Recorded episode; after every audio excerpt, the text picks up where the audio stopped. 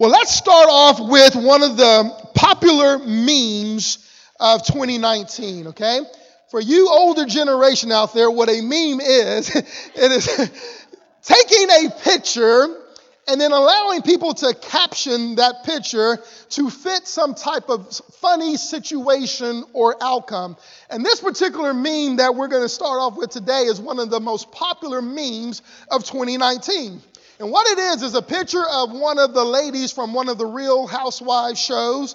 And uh, she's having one of her fits or tantrums. and then it has one of Smudge the cat who is looking at her bewilderedly or confused. And they put these two pictures or images together. Is it up there? There it goes. It's up there. They put these two images together. And they allow people just to caption and, and, and come up with funny scenarios or situations. So, what I did was I looked for all the memes dealing with church, okay? all the means dealing with church. And for example, one that I saw was this one. This, this is a church lady, a member, talking to the pastor and saying, I'm called too, Pastor. You know how we get sometimes, okay? You're not the only one called, okay? I'm called too, Pastor. I know the Lord too. And the pastor simply says, Usher, you, you want to escort this lady? Maybe you got to be a pastor to get that meme, okay? How about this one? How about this one? The same lady, she goes, she's yelling at the pastor, hey, I'm saved. And the pastor goes, he starts speaking in tongues. He says, yeah, but are you filled? Okay, that's what I want to know. I know you're saved, but are, maybe you got to be charismatic to get that one. Okay, I'm sorry. well, we all can get this one though. The same lady, she comes and says, Pastor, you said 2019 was my year of miracles. 2019 was my year for breakthrough. 2019 year was my year for blessing. Pastor says, No, I said, tell your neighbor. Now, this is a double mean because pastors are forever telling you to turn around and tell your neighbor something, right? turn to your neighbor and tell your neighbor so and so and such and such.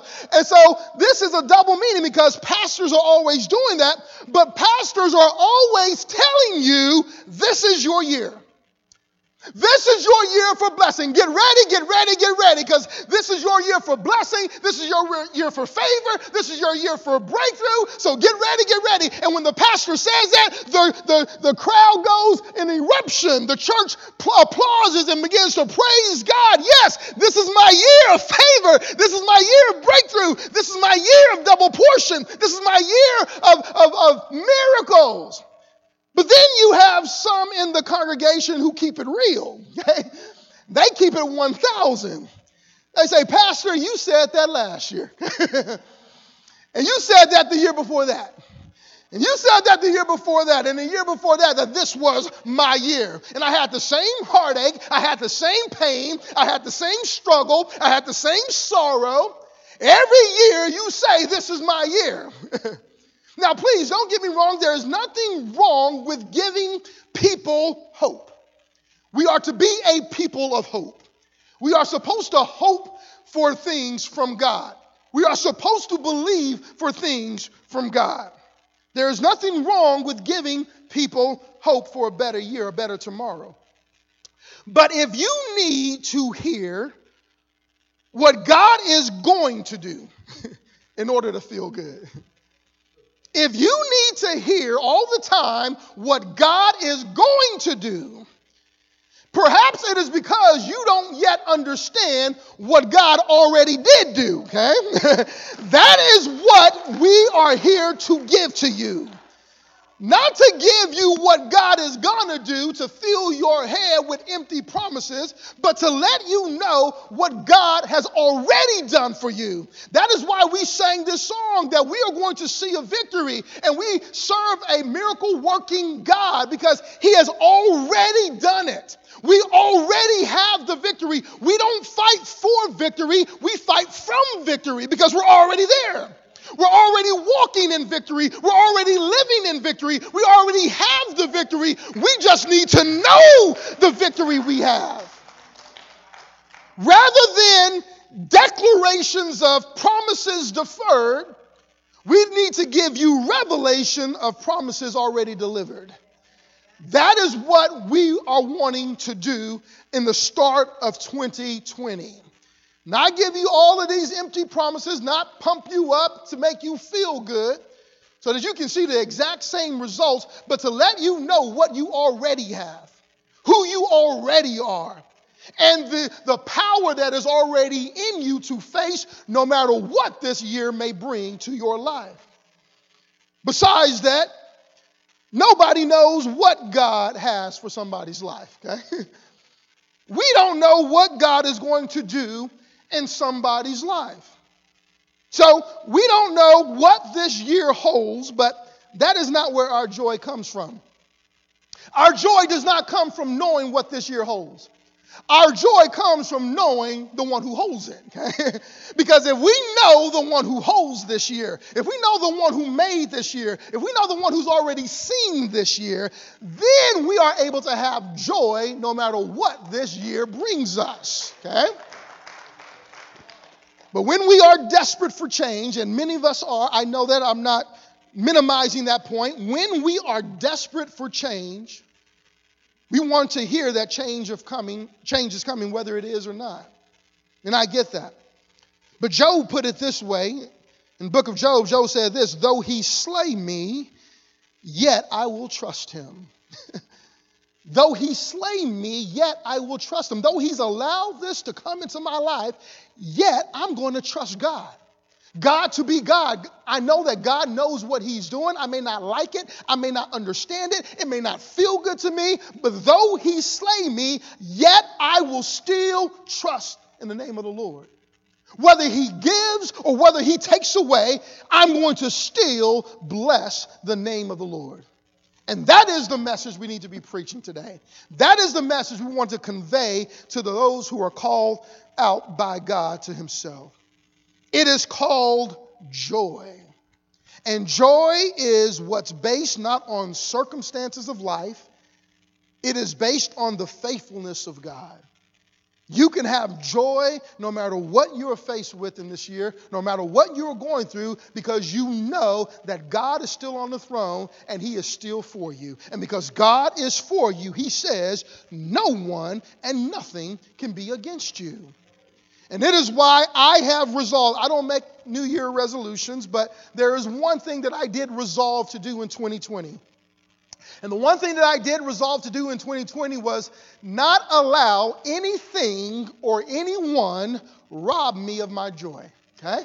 that is my resolute, okay?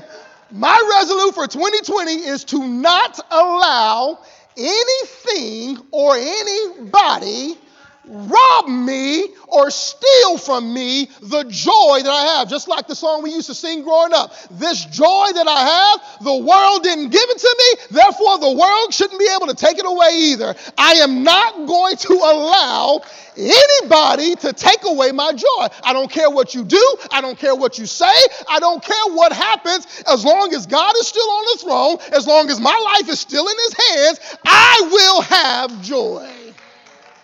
Because my joy is not predicated on the circumstances or situations of life. My joy is predicated on knowing the giver of life, God Himself. And that is my resolute, and I want it to be your resolve as well this year. So, in our inaugural series for 2020, we are simply asking a question. And that question is do you see what I see? Do you see what I see? This is the small series that we are starting 2020 off with. Do you see what I see? Anybody ever see those um, 3D pictures, those 3D artworks or uh, uh, posters where you can begin to see things pop out of the actual artwork itself. Anybody besides myself have a hard time seeing those things? I mean, you, will go and, and, somebody will be standing and say, Oh, yeah, I see it. There's a, a boat and there are waves crashing in and there's a dolphin popping up. I see all that. And you look, you're like, Where? Where is that? I don't see that. They try to help you out, right? You got to squint your eyes a little bit, or you got to make your eyes real blurry, or you got to focus on one point. They try to help you see what they can see. or a few years ago, we had that famous dress, right? Somebody uh, put out that picture and said, Please tell me what y'all are seeing, because I'm seeing a black and blue dress. but everybody else is seeing a white and gold dress, right? I want to know do you see what I see? and even today, we have different things that help us to see even the unseen. Some of us wear glasses to see what's blurry. We use microscopes to see what's small. We use telescopes to see what's far away. We have certain things that help us see even what cannot be seen. And as it is in the natural, so it is in the spiritual. As it is in the physical, so it is with the things of God. You see, having the ability to see is called sight. Having the ability to see the unseen is called vision. Okay? Having the ability to see is called sight. God healed a blind man, he received his sight. But having the ability to see the unseen, to see what cannot be seen, well, God calls that vision. And God wants to give us the ability for both to be able to see both what can be seen, but also what cannot be seen. So in Proverbs 29 18, if you have your Bibles, you've heard this verse before, but in Proverbs 29 18, the Bible simply says this Where there is no vision, the people perish. King James Version.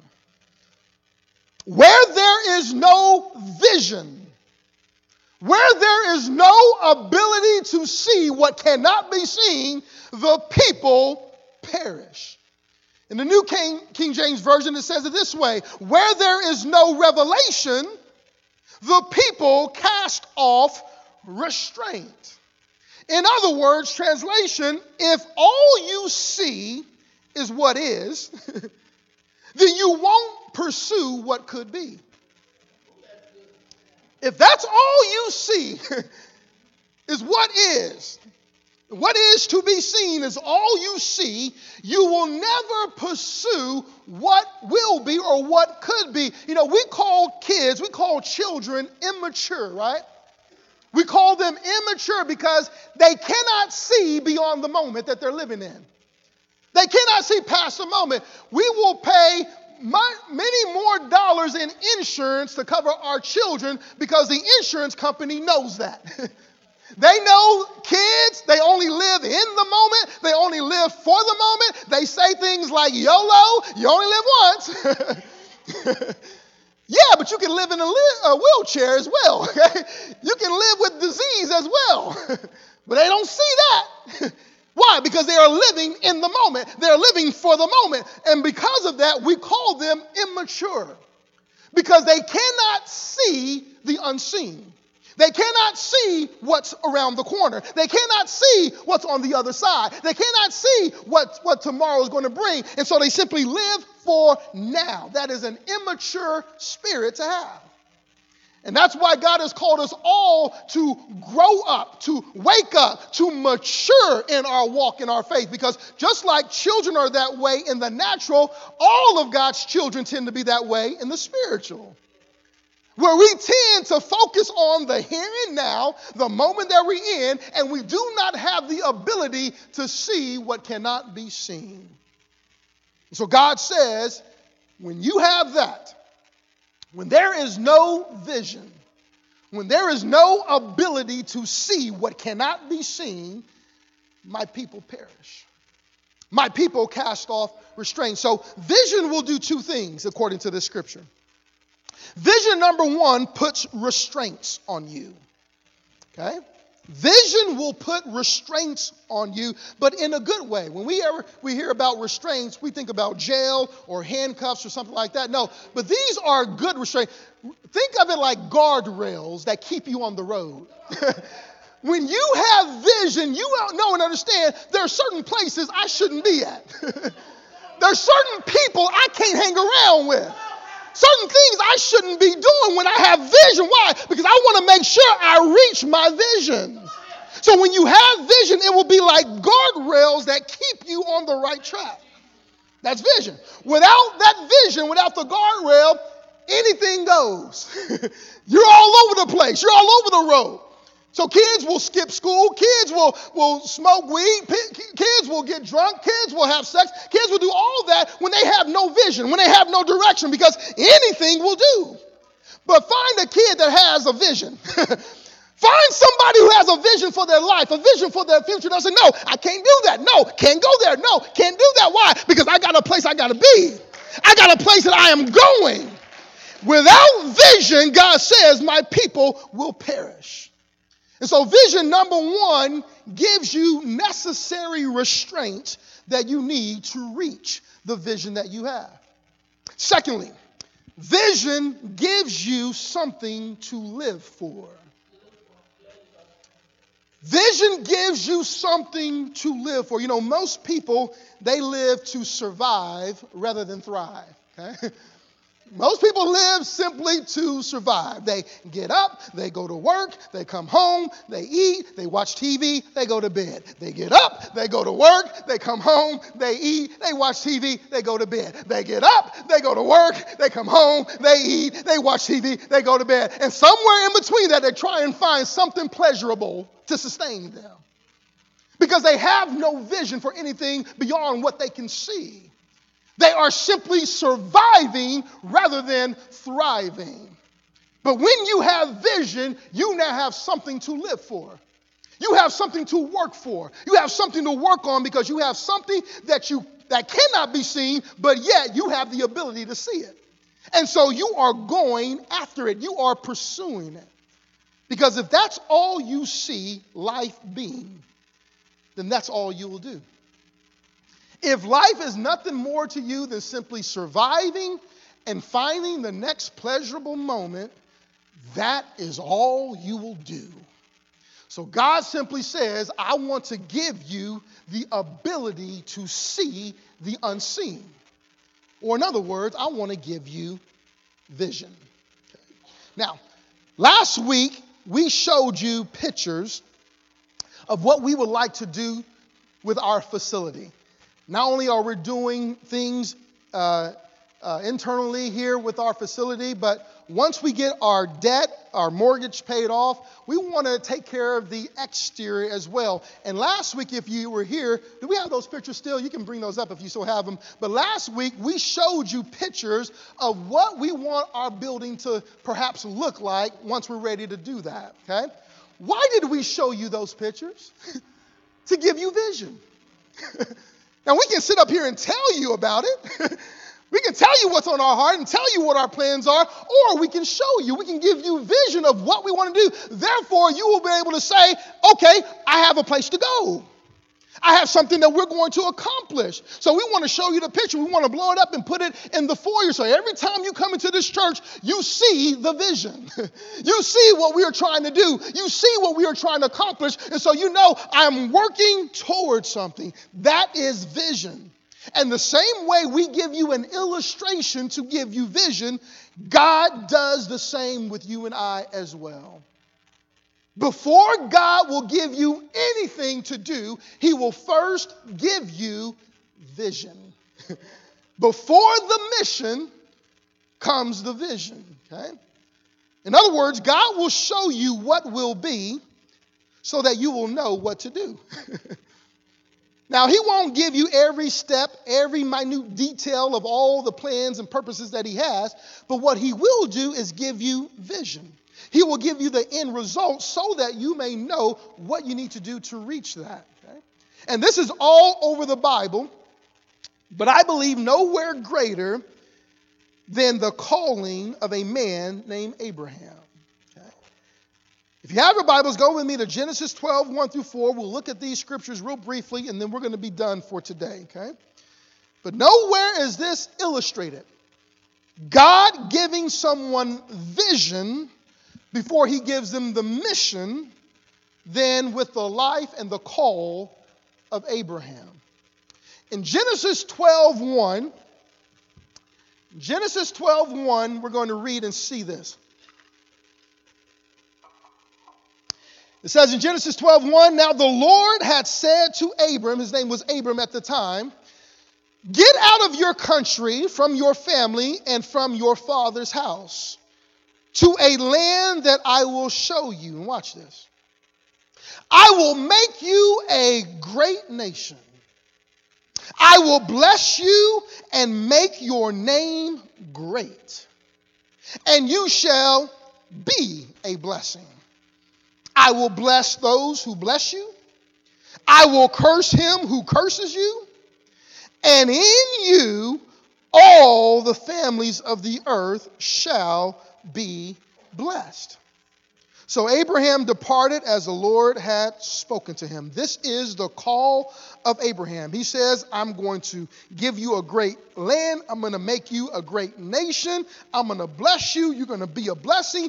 In you, all the families of the earth are going to be blessed. That is what I have for you, Abraham. That is the mission that I have for you. But before he fulfills the mission, he is first given a vision.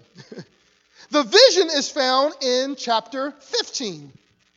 So if you turn a few chapters over to Genesis 15, starting in verse 1, we will see how God is now going to give Abraham a vision of the mission. Okay? Genesis 15:1 it says this, after these things the word of the Lord came to Abram in a vision saying, Do not be afraid, Abram. I am your shield, your exceedingly great reward. But Abram said, Lord God, what will you give me, seeing I go childless?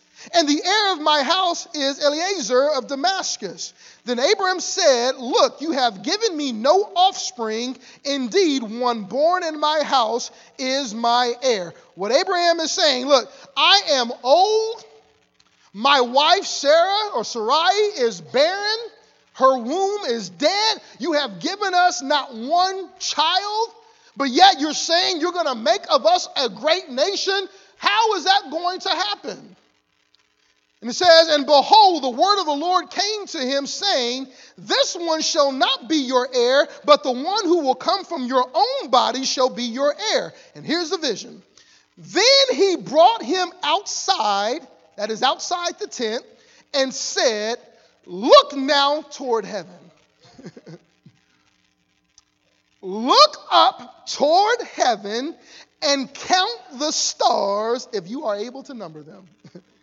And he said to him, So shall your descendants be.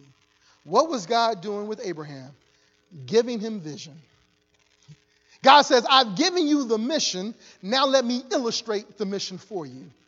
Let me give you a vision of what I'm talking about. I'm going to call you outside. I'm going to have you look up, and I want you to see if you can count all the stars you see. I want to see if you can count all the stars of heaven, all the stars in the sky. And he says, All the stars that you see, all the stars that you cannot see, they are an uncountable number, but that's how your descendants will be. That is the nation that I'm going to bring from you. He gives him vision of the mission. And the Bible says in the next verse, and he, Abraham, believed in the Lord, and he counted it to him for righteousness. There's probably nothing more important in this life than vision and believing it. Okay? Probably nothing more important in life than vision and faith in that vision. Vision and believing it. It is the difference between the mission being still and the mission being fulfilled. Whether you can see it and whether or not you believe it. It is probably one of the most important things, attributes, or abilities God can get, grant us or give us the ability to see the unseen and to believe it, that we may go after it. But your question may be this morning, but how do I know that my vision is God's vision for me? You know, I can come up with a lot of things that I would like to do in this life, a lot of things I would like to do in this world. And so, how do I know that my vision is God's vision? How do I know that the vision I have is of the mission that God has predestined for me even before the foundation of the world? That is a great question. There are three different criteria that we find in the call of Abraham that lets us know how to know whether or not a vision is truly from God or not. Okay? Three different things that every vision from God will have. Okay? Number one, God will always give you what is greater than you. Okay? God will always give you what is greater than you. God comes to Abraham and he says, I'm going to make of you a great nation. Okay? He always gives you something that's greater than you so that it will take more than just you. if you can fulfill your vision all by yourself, that's not a vision from God.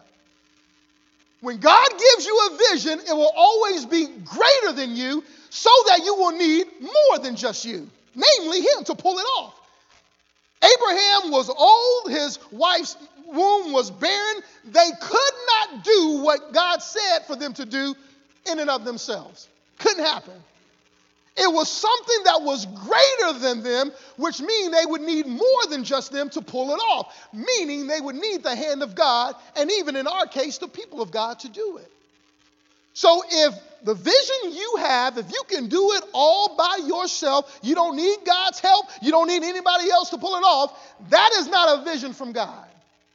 Because God will always give you something that is greater than you, so you will need more than just you. Okay? Number two, second criteria. A vision for, from God will always be for more than just you. A vision from God will always be for more than just you. He comes to Abraham and he says, Abraham, I will bless you and you shall be a blessing. He says, In you, all the families of the earth shall be blessed. In other words, what I'm going to do with you is not just for you, Abraham. Not only are you going to be blessed by what I'm going to do, you're also going to be able to be a blessing to others as well.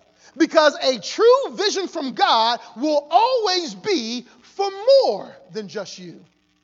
So if your vision only serves you, if your vision only blesses you, if your vision only helps you and your family and us four and no more, that is not a vision from God. God is not concerned with getting blessing to you if he cannot get blessing through you as well, okay? Because every vision from God will be for more than just you. So the vision from God will be greater than you, it will be for more than just you. And then, thirdly, lastly, a vision from God will outlast you. A vision from God will outlast you.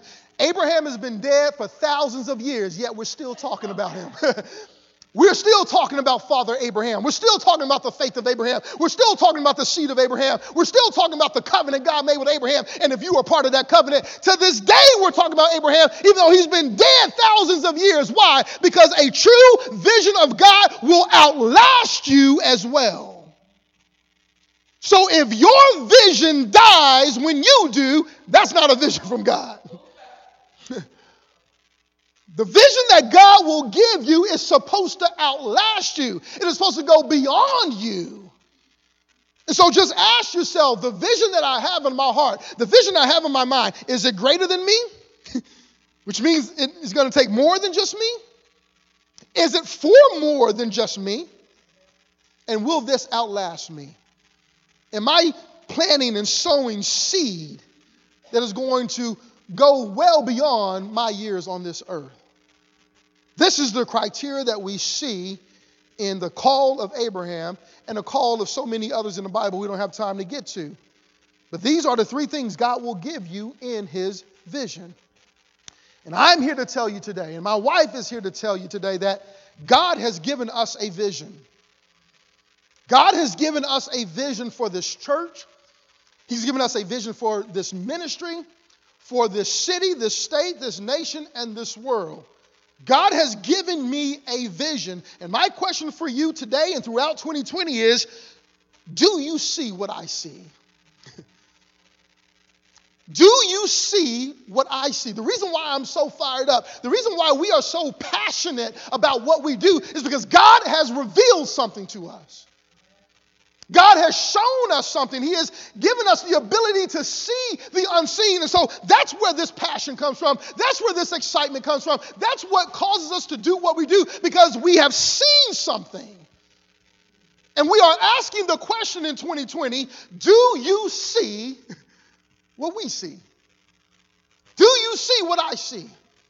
Do you see the world that I see? Do you see the kingdom that I see? Do you see the future that I see? Do you see the God that I see? You will.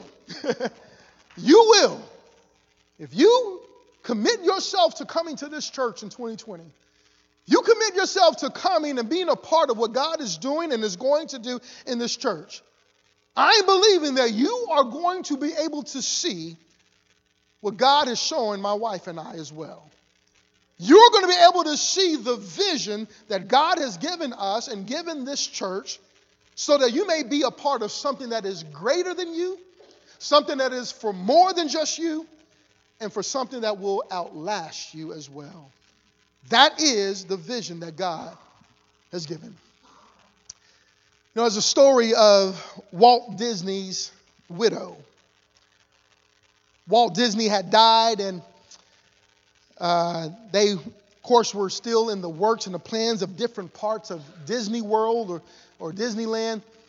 And uh, there was a part of the park, I believe maybe it was Magic Mountain or Magic Kingdom or something like that, that Walt Disney wasn't around for. He had already died. And so at the um, inauguration or the opening or the commencement of this Magic Kingdom here, they had a few people who came up and, and give a couple of speeches, and one of the gentlemen said, You know, this is so great what we now have here. And my only regret is Walt Disney is not here to see it. I mean, he, he's, he's dead now, he's gone on, and he's not here to see uh, this creation. It is so beautiful, it is so magnificent, it is so wonderful. I would just wish to, that he would have been able to have seen this. Well, after he finished his speech, Walt Disney's widow comes up. She thanks everybody for coming and for attending, but she says, You know what? I have to correct that young man and what he said. He said, My husband didn't see this or, or is not here to see it. and I'm here to tell you, no, he already saw it. That's why you see it. he was able to see the unseen. He had a vision for this long before it came to be, and that's why we see it today. My husband had a vision for this, and that's why it is here today. Do you realize uh, uh, Milton Hershey, the, the, the owner or the, uh, the um, uh, candy bar uh, manufacturer, he went through not one but two bankruptcies. had a fourth grade education, started a business, bankrupt, tried it again, bankrupt again, tried it a third time, and it was a success, okay? Why would he continue to do that? Because he had vision. And my question, I don't know the faith of these men. I don't know their spiritual walk. I don't know their relationship with God. But my question would be because they're not the only ones in this world. My question would be how can men of this world have more faith in themselves than we have in our God. How can that be? How can people of this world have so much more faith in themselves to go through adversity, to go through trial, to go through tribulation, but to keep going, to keep going? Why? Because I got a vision. I want to see this come to fruition. How can they have that much faith in themselves? And yeah, we want to quit. We want to give up. We have the God who speaks those things that do not exist as though they do. But yeah, we want to quit. Yeah, we want to give up. Yeah, we can't see but what's in front of us. How can that be? It is because we have no vision. So, what God is going to do for us today and throughout this particular series and throughout this year is He's going to open up our eyes to give us vision. So, my prayer for you and God's prayer for all of us is that we begin to see even what cannot be seen. My wife and I, we invite you to join us. We invite you to go on a journey with us throughout this year to see what we see for the good of man and for the glory of God. Amen? And give the Lord a hand for his word, if you will, today.